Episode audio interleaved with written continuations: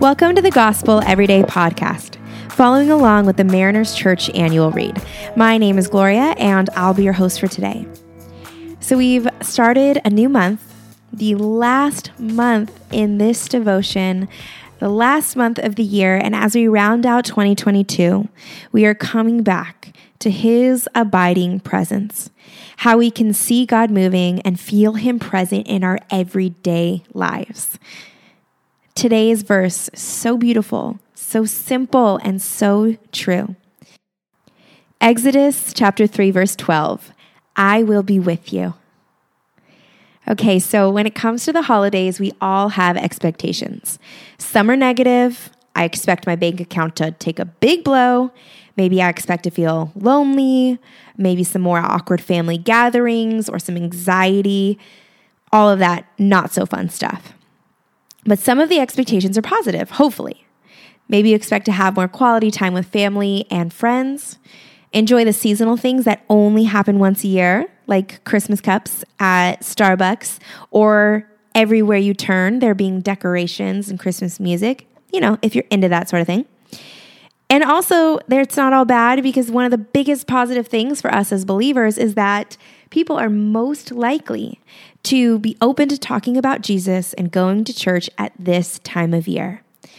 So there it is the holidays. There's some good and there's some bad in it for all of us. And we all have expectations, whether we can name them or not. But what would it look like as the church if this holiday season we as believers in Christ, more than anything, we're expecting to hear God's voice and feel His presence every single day in our life, for that constant reminder that He is near. Because the reality is, He is with us. But sometimes I think we can get lost with the noise of the day, and it can make it a lot harder to hear God's voice in a real and a tangible way.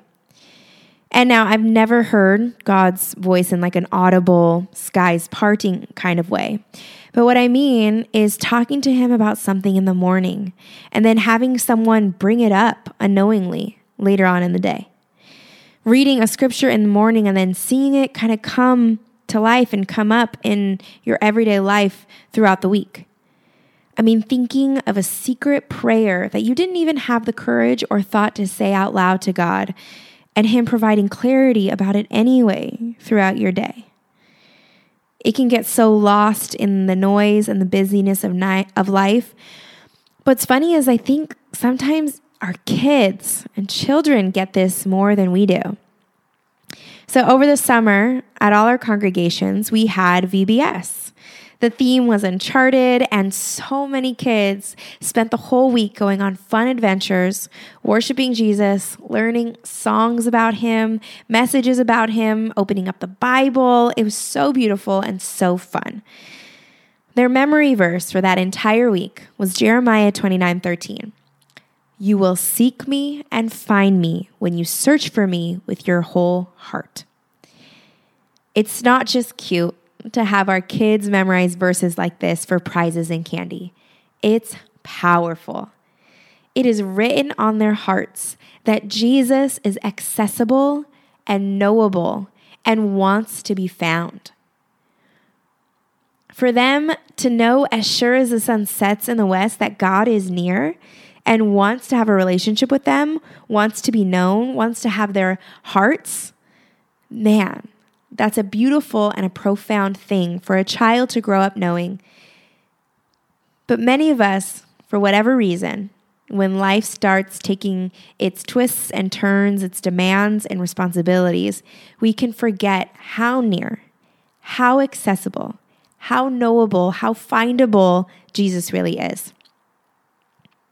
And it can mess with our sense of gratitude especially when we start putting characteristics on God that stem more from our feelings than from scriptural truths.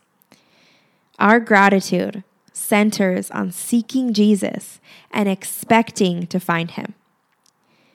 Seeking is the expectation that God is there, that you can hear him in your everyday life, that he is moving in your life. The reality is, that it's less like being on a treasure hunt, trying to find the hidden treasure chest, and more like moths to a flame. God is always speaking, always calling us to himself, always moving in his in our lives. He's always there. So how can we hear him more? How can we feel him more, especially in a season marked by so much busyness, so much noise? The holiday seasons are really loud. My encouragement and invitation for you today is to get louder with your time with God. Get close and get loud. There is something so unique about being a child of God and a follower of Jesus.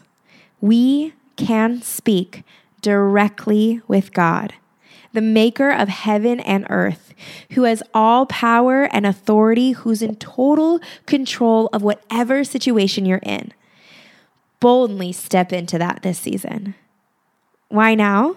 Because the season is noisy, it's loud.